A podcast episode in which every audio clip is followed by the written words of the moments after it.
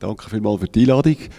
Ähm, ich muss gerade vorausschicken, ich bin also kein Spezialist für äh, Kryptowährungen und ähm, äh, verstehe zu wenig und bin trotzdem froh, dass wir, dass wir mich eingeladen haben und ich glaube, es gibt schon Möglichkeiten, miteinander ins Gespräch zu kommen. Ähm, ich mache ganz eine kurze Einleitung, um äh, das Podium ein bisschen zu lancieren. Und ich bin gebeten worden, einfach ein paar Stichworte zur Geschichte vom Geld zu machen. Und ich habe gedacht, ich äh, tue drei Beobachtungen teilen und dann können wir auf dem aufbauen. Das erste ist mal, ähm, äh, was ist Geld, beziehungsweise wie ist es entstanden? Da gibt es eigentlich so zwei äh, grosse Theorien. Die eine ist, dass es privat, spontan entstanden ist, weil man natürlich mit Geld viel besser tauschen kann. Und das ist dezentral, eben um, unplant entstanden. Da kennen ihr vielleicht die Geschichte mit den Muscheln und mit was alles gibt. Es muss einfach etwas sein, das knapp vorhanden ist. Es muss nicht äh, Gold oder Silber sein oder, oder, oder sonst ein Edelmetall. Es kann irgendetwas sein, das knapp ist. Wenn es nicht knapp ist, ist es nicht gut. Oder dann, dann, dann ja, hat man keinen, keinen äh, Maßstab und einer der wichtigsten Eigenschaften vom Geld bis heute ist ja, dass man so sehr leicht kann Waren miteinander vergleichen, den Wert von Waren. Das ist eigentlich fast das Genialste, würde ich sagen, am Geld, dass man auf einen Blick kann sagen, ja, das Huhn ist etwa, ich auch nicht, 20 Kaffees und man muss das nicht jedes Mal ausdiskutieren, sondern das Geld äh, tut einem das gerade an, angeben. Ähm, die andere Theorie, und die ist, glaube ich, wichtiger für, für die heutige Zeit oder für überhaupt die Geschichte der letzten, sagen wir, 2000 Jahre, es ist eine staatliche Erfindung. Oder? Also der, der Staat hat enormes Interesse gehabt, eine gewisse, aber eine gewisse Größe und Kompliziertheit äh, äh, Geld zu haben, ein funktionierendes Geldsystem zu haben. Da gibt es verschiedene äh, Gründe natürlich. Der wichtigste ist Kriegsfinanzierung. Also sowieso, die, also wenn ihr eine Geschichte vom Geld und von der Finanzpolitik ist eigentlich ist eigentlich grosso modo bis zur Ankunft vom äh, Sozialstaat, also langsam die letzten 100 Jahre, ist eigentlich Kriegsgeschichte. Also es geht immer nur um Kriegsfinanzierung. Und darum ist auch das Geldsystem und die Entwicklung des Geldsystems sehr eng mit dem verbunden. Und dann natürlich auch äh, die Grossreiche, Ägyptisches Reich, Sumerisch, dann natürlich Griechenland, wo sehr komplexe, äh, ein sehr komplexes Handelssystem schon hatte, das Römische Reich natürlich auch. Äh, einfach die arbeitsteilige Wirtschaft möglichst effizient zu organisieren. Und das Beste ist eben, ich habe Geld, das stabil ist, ähm, wo eben die, äh, die, den Vergleich bringt, den, den Wertmaßstab äh, liefert und äh, als Wertaufbewahrungsmittel kann dienen und natürlich eben den ganzen Tausch überhaupt vorantreibt.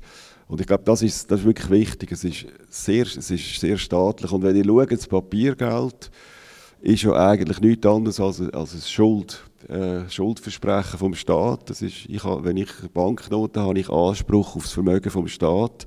Früher war es ja so, gewesen, im, im Metall, wo der Metallstandard war, also Goldstandard, habe ich jederzeit mit meiner Note zum, zum, zur Zentralbank gehen oder zum Finanzministerium und das anlegen und sagen, so, jetzt gerne wir Gold. Also das ist äh, um, um, um äh, gewesen. und das zeigt, es ist, ein Schuldversprechen vom Staat mir gegenüber. Und eben, wieso macht der Staat Schulden? Ja, weil er eben den Krieg muss finanzieren muss. Also das sind so, so, die zwei Geschichten. Die erste, die Privatgeschichte, gilt eher für, sagen wir mal, weniger komplexe äh, Tausch, Tauschhandelssystem. Äh, das System, wo, die Geschichte von unserem System ist eindeutig von diesen eben staatlichen Institutionen. Und die Absicht ist eben auch klar. Gut, das Zweite, weil es eben vor allem ein, ein, staatliches, ähm, ein staatliches Anliegen war, immer äh, ein funktionierendes Geldsystem haben, ist natürlich die Versuchung, das immer wieder zu manipulieren, extrem groß. Also das, da könnt ihr auch die letzten zweieinhalbtausend Jahre, äh, also gibt es ein Beispiel nach dem anderen, und zwar nicht nur in Griechenland, sondern in China, in Indien, überall, wo der Staat plötzlich Finanzierungsschwierigkeiten hatte, auch meistens wieder wegen Krieg. Es ist, immer, eine sehr einfache Geschichte eigentlich, äh, die ganze Wirtschafts- und Geldgeschichte. Immer wenn es Probleme gibt wegen Krieg, weil man, weil man verloren hat oder weil der Krieg länger gedauert hat, hat man angefangen zu manipulieren. Und das kann man nicht nur mit dem Papiergeld, das ist offensichtlich, das drucken wir einfach. Äh, das, das kennen wir auch heute. Äh, früher haben wir die Münzen verschlechtert. Ob das gemein ist, wie die Leute das gemerkt haben, äh, dass die Verschlechterung tatsächlich stattgefunden hat, hat der Staat sich schon teilweise entschulden Aber immer auf Kosten natürlich von der Qualität des Geld. Und eben dadurch sind die Schulden über den Geldumlauf sind eben gesenkt worden. Und früher hat man ja die Münzen die ganze Zeit müssen immer wieder wägen. Und eben, bis, bis man das herausgefunden hat, woher die schlechten Münzen kommen, wie schlecht sie sich im Wert entwickelt haben, die, die Zeit, die man gewonnen hat als Fürst, die hat man können aus, aus, äh, ausnutzen. Also das ist auch eine alte Geschichte. Und das stützt eben auch ein bisschen, äh, die These, dass, dass unser Geldsystem im Wesentlichen und im Kern eben ein staatliches Geldsystem ist. Und, und eben entsprechend manipulierbar. Ähm, bei der, beim Papiergeld kann man vielleicht noch sagen, das ist zum Teil schon, äh, das ist zum Teil sind auch private Erfindungen gewesen, wenn ihr daran denkt, das heutige, das heutige äh, Finanzsystem beruht mehr oder weniger auf dem dreimonatigen äh, amerikanischen Schatzpapier. Äh, das ist so quasi die, das wichtigste, das wichtigste und das sicherste äh, Wertpapier, das man jederzeit kann handeln kann. Und äh, das kommt aus, de, aus dem Mittelalter, wo man ähm, den Handel hat man so finanziert. Man hat, äh, man hat so sogenannte Wechsel ausgestellt, die drei Monate gedauert haben. Weil etwa drei Monate hat es gedauert, bis man es geliefert und die ganze Zahlung abgewickelt hat. Und das ist natürlich aus dem privaten Gebrauch heraus entstanden. Und äh, man hat das eingeführt, weil man die ganze Zeit überfallen worden ist. Oder? Man ist da mit Säcken voll Gold rumgelaufen und dann ist man überfallen worden, ist halt äh, ja, dumm gelaufen. Dann hat man gesagt, gut, machen wir einfach äh, das mit Papier. Und das sind jetzt nicht Banknoten, aber es sind auch Zahlungsversprechen. Und es ist quasi eine andere Form von Banknoten, beschränkt auf drei Monate. Und das ist sicher eine private Erfindung. Ähm, aber die ist im Prinzip sofort übernommen worden vom Staat oder zum Teil auch selber entwickelt. Oder in China ist, ist zum Beispiel das Papiergeld als erstes ausgetestet worden, weil die haben zu wenig Silber und Gold hatten. Und das ganze äh, System hat auf Kupfer beruht und da hat man immer müssen Berge von Kupfer um, um um transportieren im chinesischen Reich, wenn es um grosse Transaktionen gegangen ist. Und äh, ja, das, das ist ein bisschen mühsam geworden auf Tour. Und dann hat man gesagt, gut, machen wir Papiergeld. Aber es hat gerade Inflation gegeben. Dann hat man es wieder, hat man wieder abgebrochen. Also dort, beim Papiergeld gibt es vielleicht so ein eine, eine Mischung. Aber eben, sobald man Papiergeld hat, ist natürlich Manipulation viel, viel einfacher. Das ist klar. Gut, dann die dritte äh, Beobachtung äh, die bezieht sich auf das 20. Jahrhundert. Das ist vielleicht, da hat vielleicht die grösste Revolution stattgefunden, sagen wir abgesehen davon, von der, überhaupt von der Erfindung des Geldsystems, dass nämlich das erste Mal in der Geschichte dauerhaft und ah gut, dauerhaft ist vielleicht ein früh, früh gesagt, aber äh, es ist äh, mindestens von, von, von, der Idee her hat man sich jetzt dauerhaft abgelöst von irgendeiner metallischen Basis. Oder früher hat man immer eben Gold, Silber, nicht im täglichen Gebrauch, aber ganz, die ganze Stabilität des äh, Geldsystems hat immer auf Gold, Silber oder eine Mischung von beiden beruht. Und ab 1973 oder schon 1971, aber dann sicher ab 1973 ist das vorbei. Und darum sind wir in einer Zeit, wo wo ähm, natürlich noch vieles gemeinsam hat mit der früheren Zeit, aber wo, wo schon neue Spielregeln gelten. Und das kann, man ja täglich äh, beobachten. Die Zentralbanken können jetzt unbeschränkt drucken und äh, sind nicht eingeschränkt durch, durch, durch zum Beispiel den Goldstandard oder den Silberstandard. Früher, sie hatten schon Spielraum gehabt, früher, aber natürlich nicht so viel Spielraum, wie sie heute haben.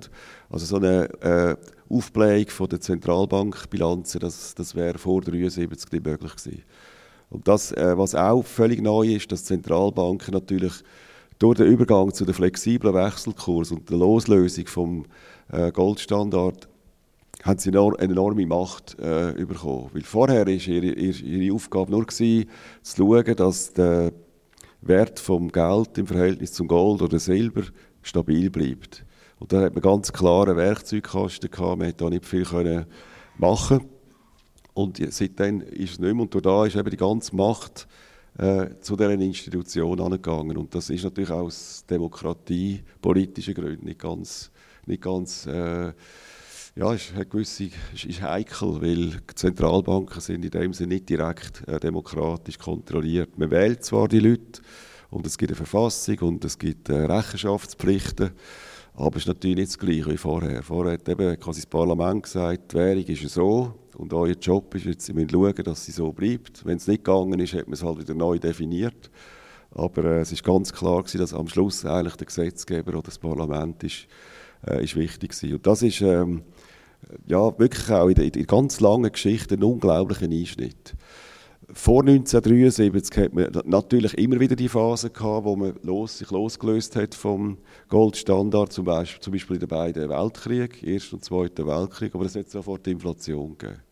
Das heißt, jetzt ist man eigentlich das erste Mal, geht man davon aus, dass man das schafft, keine Inflation zu haben, obwohl man eben keine, also obwohl man nicht die Zwangsjacke hat von einem, von einem Metallstandard. Und bis jetzt, ja, ist es nicht so schlecht rausgekommen.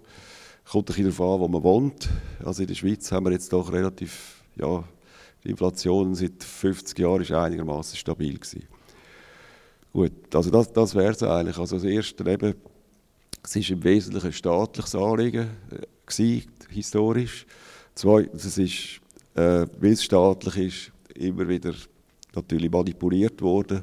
Und drittens eben die Möglichkeiten von der, von der Manipulation, wenn man so will, die haben sich natürlich extrem vergrößert, seit, seit wir den Übergang zu flexiblen Wechselkurs äh, und ohne Metallbasis gemacht haben. Aber ähm, eben, man kann ja dann darüber diskutieren, wie gut die Bilanz ist, aber äh, bis jetzt ist sie nicht so schlecht, wie man vielleicht äh, gedacht hätte. Wenn man jetzt im Mittelalter das prognostiziert hat, hat man alle gesagt, nein, macht das nie, da, da, da bricht das Geldsystem gerade zusammen. Bis jetzt ist es noch nicht zusammengebrochen.